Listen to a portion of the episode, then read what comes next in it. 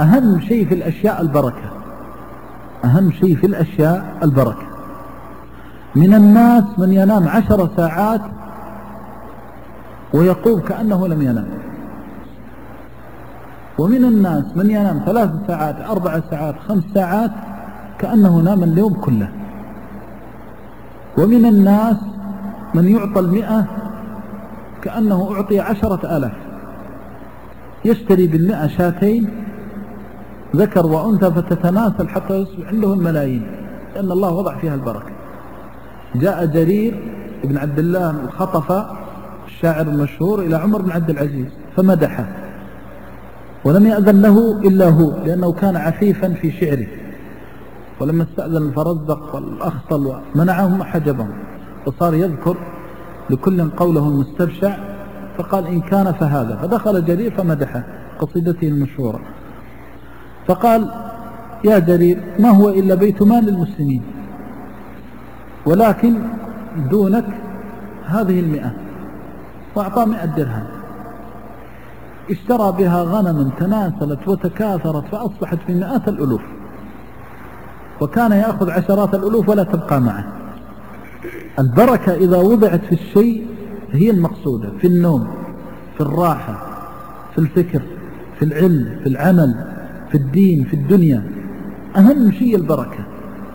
ولذلك وبارك لنا فيما أعطيتنا.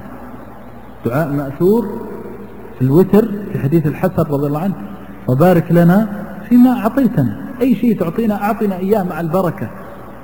فإذا نزعت البركة من الشيء نسأل الله السلامة والعافية. يعيش الرجل ثلاث سنوات يطلب العلم. لا يظهر في قوله ولا عمله ولا سمته ولا دله بل لربما أصابه الغرور والكبر والإهانة لخلق الله ولربما استطال على الناس حتى على أهل العلم. فنزعت منه البركة. لو لم يطلب العلم ربما كان حاله أفضل وأحسن. تجد الآن بعضهم يقرأ يشتري مكتبة بخمسة آلاف ستة آلاف لا يسعه إلا أن يتتبع السقطات. بحثت هذه المسألة وجدت الحافظ بن حجر أخطأ وجدت الشيخ فلان أخطأ وجدت فلان كذا وكذا. ثم ولو كان يقول حقا يحرم الإخلاص فيبدأ يتباهى يتباهى يتباهى حتى لا يبالي الله به في أي أودية الدنيا هلك. نزعت له البركة. عنده كتب عنده وقت عنده بحث عنده اطلاع عنده كتابة لكن ما فيها بركة. وتجد طالب العلم يطلب الشهر والشهرين وإذا به حفظ من سنة النبي صلى الله عليه وسلم واشتغل بما يعنيه عما لا يعنيه وأحس ببركة ما يطلبه ولربما يجلس لحديث واحد يستفيد منه عمره. جلس مالك بن الحويرث مع رسول الله صلى الله عليه وسلم ليالي ذوات العدد بضع عشرة ليلة. قال فرآنا النبي صلى الله عليه وسلم أنا قد اشتقنا إلى أهلينا.